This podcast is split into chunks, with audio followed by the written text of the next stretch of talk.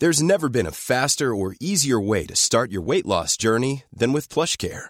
PlushCare accepts most insurance plans and gives you online access to board-certified physicians who can prescribe FDA-approved weight loss medications like Wegovy and Zepbound for those who qualify. Take charge of your health and speak with a board-certified physician about a weight loss plan that's right for you.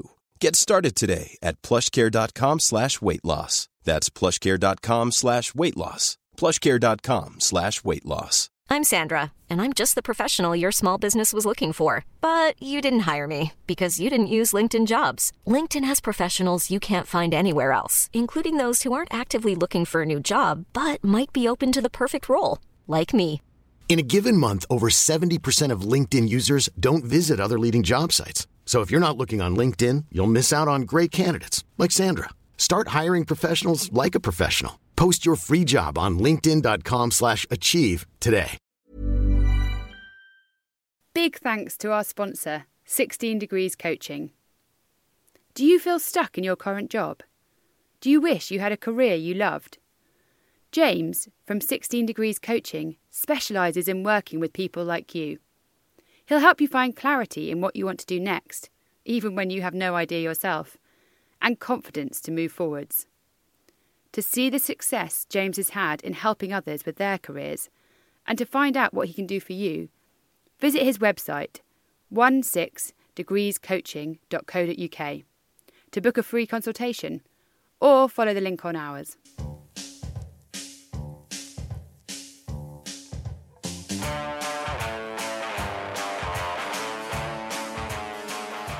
Hello, and welcome to the Backstory Podcast. I'm Claire, and this is episode 5 of season 1. On the surface, this is a story about Isabella, who received a diagnosis of autism as an adult. But actually, we think it's about more than that. It's about whether there's a tipping point between what we might call a character trait and what we class as a disorder or condition. Suzy went to meet Isabella and her family to find out more. There was an incident. I remember my father getting quite annoyed and saying, you know, you're not normal. You know, there's something, you know, you're not normal. And I mean, he sort of had a point. But I was on the promenade and um, I was sort of flashing my skirt around and sort of flashing my knickers. And I remember thinking I was doing out of devilment, really, because you know he obviously found found me irritating at that point and thought that was totally inappropriate. And yeah, I suppose it was because I was in my twenties, but it still makes me laugh.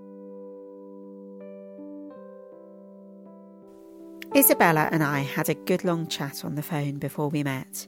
She's very articulate, very polite and friendly, and also quite precise in her manner. It's a style that I get, and I really warmed to her. We agreed that I'd go to her house to do the interview, but this is no small thing. Having people in her house can be quite hard for Isabella. I asked whether there were things that I could do to make it easier, and I was told that taking my shoes off and not making a mess would be helpful. Neat and tidy are my middle names, so I felt I was on safe ground here. In fact, Isabella's preferences were so similar to my own that I found myself wondering whether there was really a condition here. She sounded too much like me.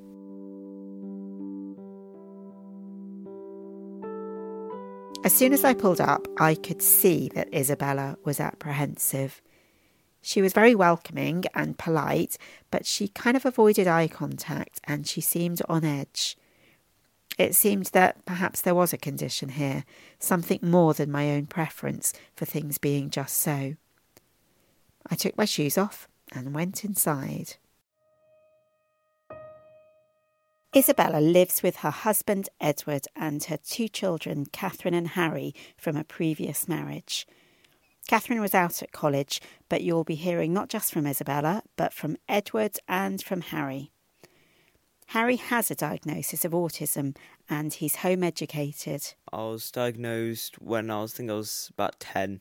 So, a house where half the occupants have autism and half are neurotypical, a phrase I learnt from Edward. Their home is full of evidence of interesting pastimes sewing, reading, model making. Edward and Isabella enjoy reenactment, getting together with other people to dress up and reenact an historical event or period in time. I started by asking Isabella what she was like as a little girl. I think I worried a lot about a lot of things. Um, and I always felt that the people in the family liked me least of all. I was very good at occupying myself, and I've always been very adventurous. Isabella had good friends at school. There were some problems with other girls, but it didn't seem that there was anything significant. She didn't work hard, especially when she wasn't interested in something, and her parents didn't push her. Knowing what she knows now, I wondered whether her autism had affected her performance at school. Um, up until fairly recently, it was considered that it only affected boys. Um, girls are far better at, in inverted commas, behaving normally. So the condition tends to get missed. So, although not traumatic, the school years passed by fairly unsuccessfully without Isabella really achieving her potential. As she moved into adulthood, her relationships didn't run smoothly. Absolute disaster, one disaster to another. Um, men would initially be attracted to me um, because I was different. I think I mean the phrase "Oh, I've never met anyone like you before." That was a novelty to begin with.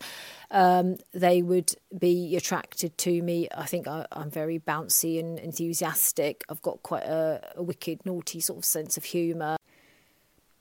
Isabella married early at just twenty.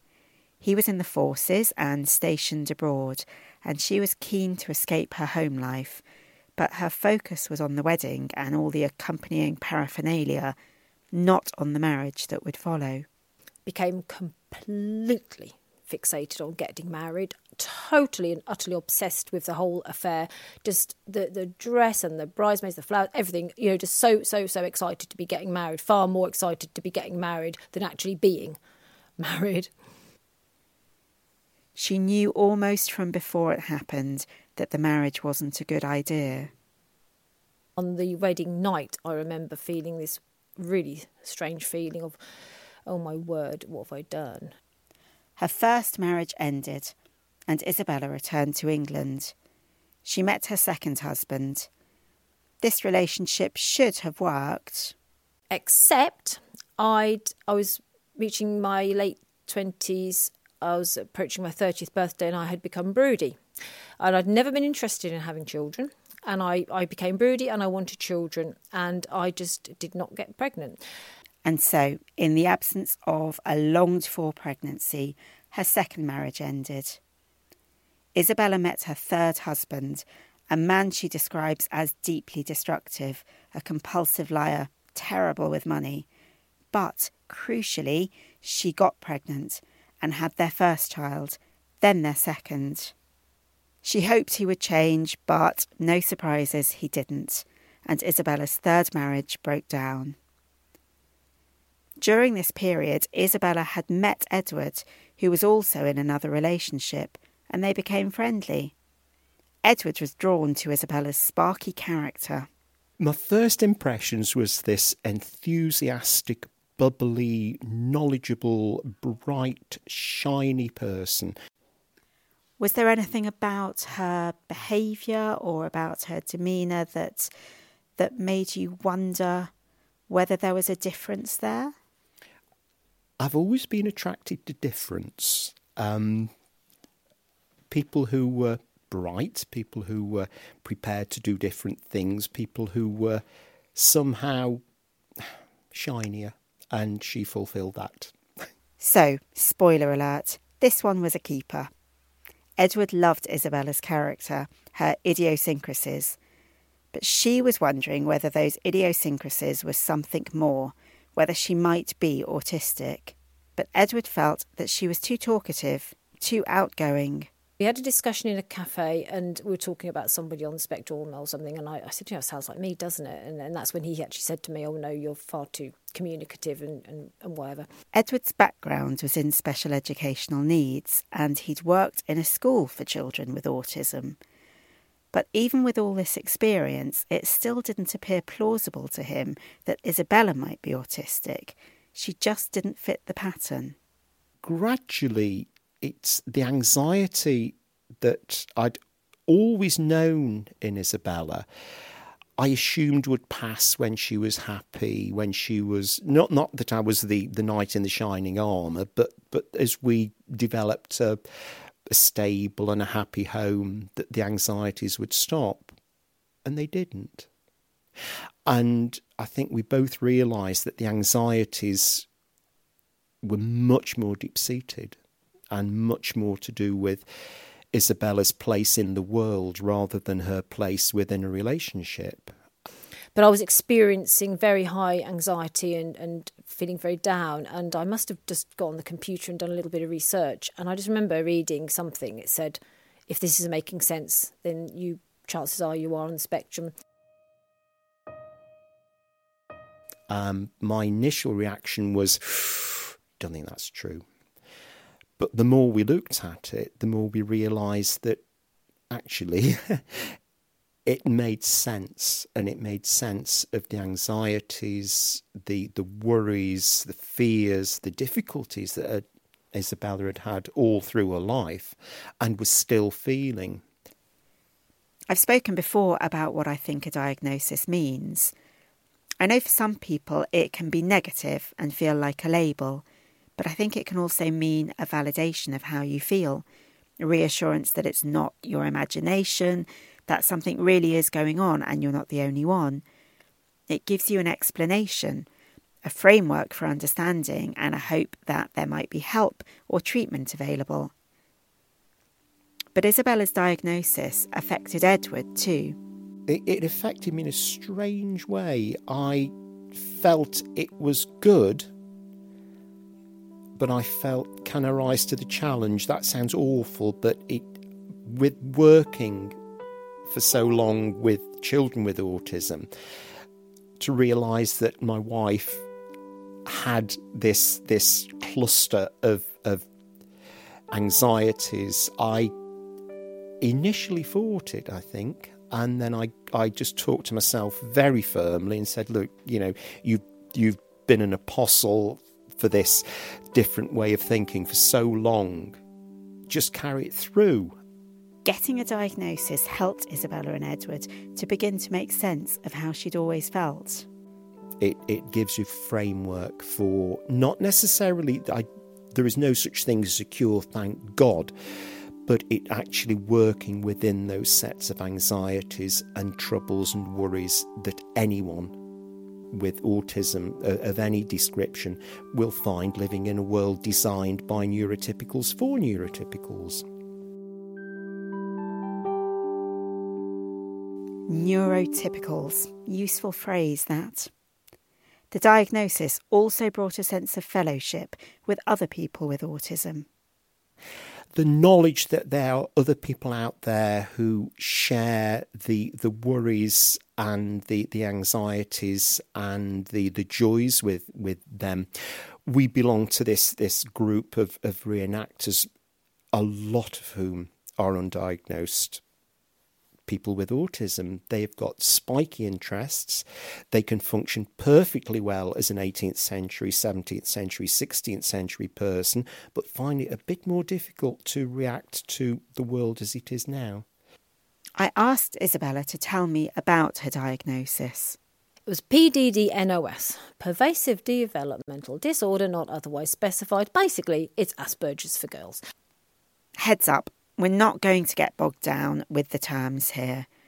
The accepted umbrella term seems to be autism spectrum disorder, or ASD, but terms such as Asperger's and autism seem to be used interchangeably by Isabella, and to be honest, I'm just going to take my lead from her.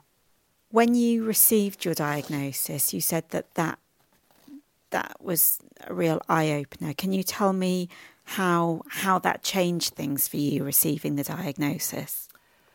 It was huge relief because at sometimes I felt like I was going mad. Um, I would get into a negative thought cycle with with thoughts that would just go round and round and round in my head, just obsessive thoughts that I, I, I just could not get rid of them. And having the just knowing that my, my brain processes things differently was such a relief. I felt I didn't feel any longer I was going crazy. I suddenly had a, a reason for feeling the way that I do.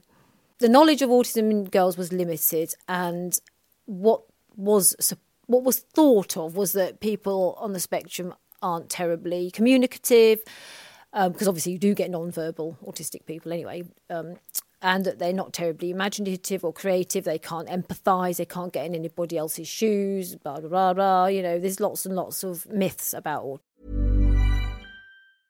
Ryan Reynolds here from Mint Mobile. With the price of just about everything going up during inflation, we thought we'd bring our prices down. So to help us, we brought in a reverse auctioneer, which is apparently a thing.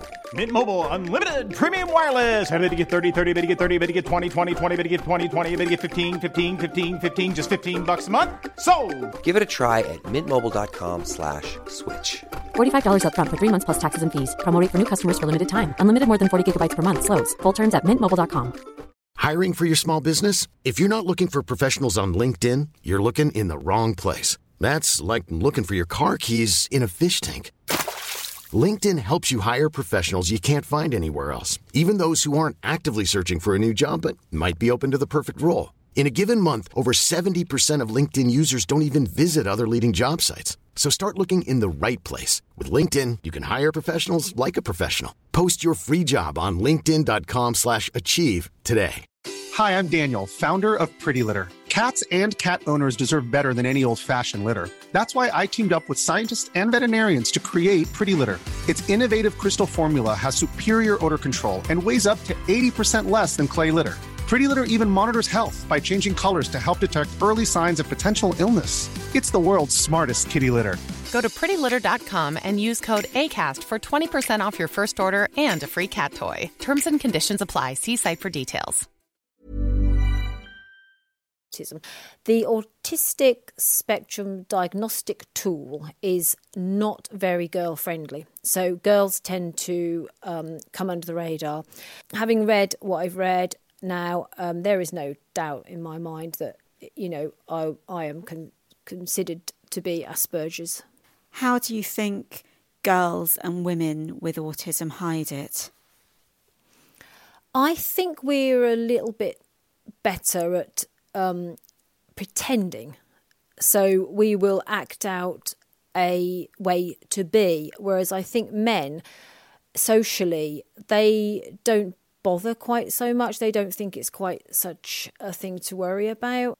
The theory is that because social interaction is more important to the female gender, then girls learn at a very early age to play the game better than boys do.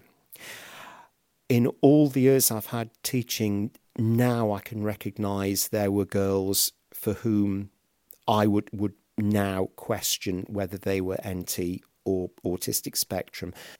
I wanted to know more about Isabella's preference for rules. Either it matters or it doesn't. You know, you, you can't say, oh, sometimes it matters, but other times it doesn't matter. That to me is so utterly confusing. Do you know, you may relate to this or not, but I think Isabella gives a really good account of what the minutiae of daily life feels like. You know, you can see I'm getting really annoyed about this. This may not sound massively significant. Lots of us like rules and consistency. But think about your own job or your personal life, your relationships. The world isn't black and white. Rules aren't applied consistently. They're bent, they're ignored, judgment is applied. Having the flexibility to understand this and to tolerate it, to roll with it, is a great asset. And it's an asset that Isabella doesn't have. There are other ways in which Isabella is affected by her condition.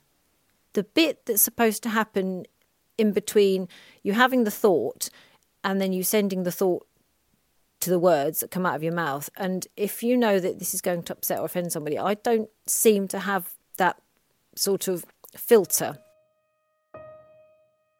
So, somebody turning up unexpectedly on my doorstep that's a bit of a um, Aspie nightmare for me because oh my gosh, haven't cleaned the loo. Oh Lord, oh they're going to come in. Oh, there's bits all over the kitchen floor. Oh, I haven't cleaned the worktop. Oh, oh gosh, um, oh, uh, you know. And um, Edward will say to me, "They've come to see you. They don't really care what your house looks like," and I don't believe that for one second. If I go round somebody's house, I'm looking around thinking, "Hmm, okay, you haven't, you haven't decobwebbed recently, have you?" Doesn't mean I like that person any less at all, but I notice details like that. And because I notice details like that, I assume everybody else notices details like that. And Edward is saying, no, they don't, they don't. And I'm thinking, yes, they do. do you know what? I'm kind of with Isabella on this one. I think they do. I know I do. Isabella will not necessarily know what people are thinking. Not just the way you and I might not know what people are thinking, but she will put thoughts into their heads that they would not necessarily have had. When my children were in primary school, if a mum sort of looked at me a, a bit unpleasantly, or if I said hello to them and they seemed to not want to speak to me, I would go home and I would obsess over it. I would wonder what I had done wrong, what had I done to upset this person. I would talk to Edward and he would say, they're probably just in a hurry. They perhaps had a, a row with their husband, or maybe they've had a big bill. It's not you. It's not you. It is not you. I would automatically think it must be me. If a car horn goes, it, it's me. If someone shouts, it's me. You know, and I always respond that way. And I've even asked people, I've even said to people straight out, "Have I done something to upset you?" And they've been like, "No, not at all, not at all." And it's in my head. It is in my head. I'm really interested in in how it ties in with obsessive thoughts mm. and anxiety. And I think what I'm struggling to, or what I'm trying to understand, I'm, I'm really trying to understand how it feels for you. I, I think I've always got this thing that people don't like me. Um, we'll, we'll be invited to to some friends and I will be surprised that they want us to go and my husband will say, you know, people do like people like you. You know, you're lovely. People like us. But I'm always slightly surprised people do like me. As well as her anxieties, Isabella finds some parts of everyday life deeply irritating. Right. Um, litter. Um, I wouldn't. I would stop everybody dropping litter. I would have people abide by traffic laws. Um, I think people being antisocial in a public place, swearing and just being generally obnoxious. I find that that's so offensive. You own a dog, you feed your dog, your dog makes a mess, it's your responsibility. And dog dirt. We can all understand that. See what I mean? But for Isabella, it's a real you, problem. You put it in a bag and chuck it in the hedge. It's then going to not rot down. And, you know, I just don't understand. So, what might help? Little things. It's little things that would make my world a lot less stressful. More awareness of of the social rules. Is it tiring? Yes. Yeah. I have to um, hold back. Um, I get very angry with things, um, and I have to refrain from, you know, uh, it's sometimes it's just will you get out of my way? I want to look at that. You're in my way. Move. To go back to my original question when does a character trait like my rather strong need for lists and things being done a certain way tip over into a condition or a disorder? We never call AS ASD. It's not a disorder in the house. It's not a, a, series of problems. It's a series of joys. It's a series of different ways of doing things. It's a series of of look, I can do things differently that you can't do. One of the features of autism that this family helped me to appreciate is meticulousness, an attention to detail, and a capacity to stick with something. We make a lot of costume for our enactments, and I have never ever seen hand sewing as good anywhere near as Isabella does. and she will sit for three, four hours getting a seam right, and it's a joy to behold. As someone for whom craftsmanship is important, that is just so fantastic. The other is the enthusiasm over tiny little things. We'd, we'd have a good meal and there was something that was just right, and she'd just explode into this happiness. Edward thinks that people with autism may have made a significant contribution to our collective development. There are some um, stone tools that have been made that have the smack of somebody who's made them with an attention to detail that goes beyond their functionality and have made an incredibly beautiful, beautiful artifact. Spearheads, arrowheads, clovis points, especially. The, the standard of work and the care that's gone in to me speaks of someone who is prepared to devote days and days in producing something that is perfect. You said, thank heavens there's no cure. Can you tell me what your feelings are about that, about, about a cure? I'm different. I have interests that, that are strange. I, I've always done things which other people have thought very weird, like going off on my own on a motorbike for, for two weeks with without anybody else. Um, solo diving, which is very much frowned upon, but I used to love. And I can accept that other people have different ways of doing things. And I grew up in a very tight community in the Midlands. Very soon realised it was a huge world out there where people had different interests, liked different music, worshipped different gods, wore different clothes, and these people were actually enhancing our experience of the world. Neurodiversity is something that I feel passionate about in my work in, in education. People's talents and people's proclivities and people's enthusiasms have got to be recognised. Otherwise, what kind of a society are we?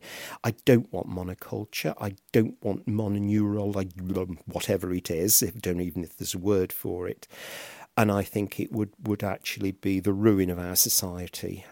He also feels there are certain common characteristics amongst children with ASD. Uh, the fact that a lot, sorry, this sounds awful, a lot of the children that I have taught with autism have got a fascination with Thomas the Tank Engine. Very, very simple, emotional, fixed expressions that are so easy to read, going on lines so that there's no change, there is no room for, for manoeuvre. It's like you're either on the rails or you're not, you're on time or you're not. I'm fairly sure Harry would disagree. A lot of people believe that you have things like Thomas the Tank Engine, uh, everyone's interested in that, and everyone's not. What really comes across from this family is a true love of diversity.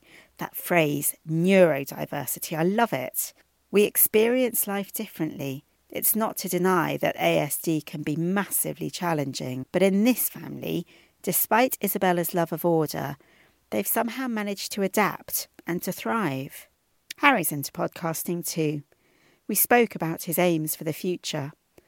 They were pretty straightforward, a good job. But there was also a reminder in his answer of the toll taken by other people's response to autism. I'm getting there, but I hope that I'll learn how to be able to be entirely social acceptable. Because uh, I don't really see Asperger's as a bad thing, but as some people might, might. I'm just hoping that it doesn't really hold me back. We we are like different, yeah, but essentially get used to it.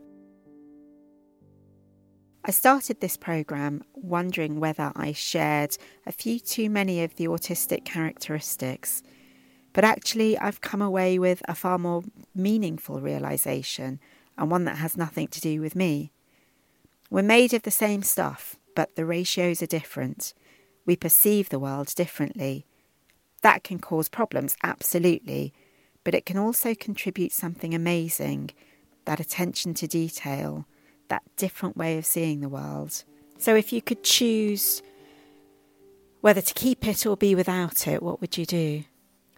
But it's me, it's who I am. Um, I don't consider that I have got a condition that you can remove. It's part of who I am. Um, if you stick me in a room by myself, I haven't got it because all my problems and issues are to do with other people. Thank you to Isabella, Edward, and Harry for talking to us. What do you think? Is this something you have any experience of? This week, we'll be trying something new. Given that Suzy and I spend hours talking about programmes long after they've gone out, we thought we'd open that conversation up to you. If you've got any questions from this programme, or even from an earlier programme, then let us know through the usual channels and look out for the discussion programme in your podcast feed. The first one is this Friday, 10th of November, the Backstory Backchat. Next time, we'll hear from Hina, a successful lawyer. If you're single or looking for a partner at the moment, you'll particularly want to listen to this one. In a world where dating choices are seemingly endless, Hina decided to take a very different approach. Catch that on the 21st of November. Don't forget to listen to previous episodes if you haven't already. We are the Backstory Podcast on Facebook and Instagram, and at the Backstory Pod on Twitter. We're currently working hard on season two, so now's a good time to let us know what you like and what you don't like about the backstory. Be honest, we want to know what you think, but maybe not brutally honest. We're still finding our feet. Thank you so much for listening. See you next time. Thanks again to our sponsor, James, from 16 Degrees Coaching. Don't let your backstory define your future. Email him, james at 16degreescoaching.co.uk.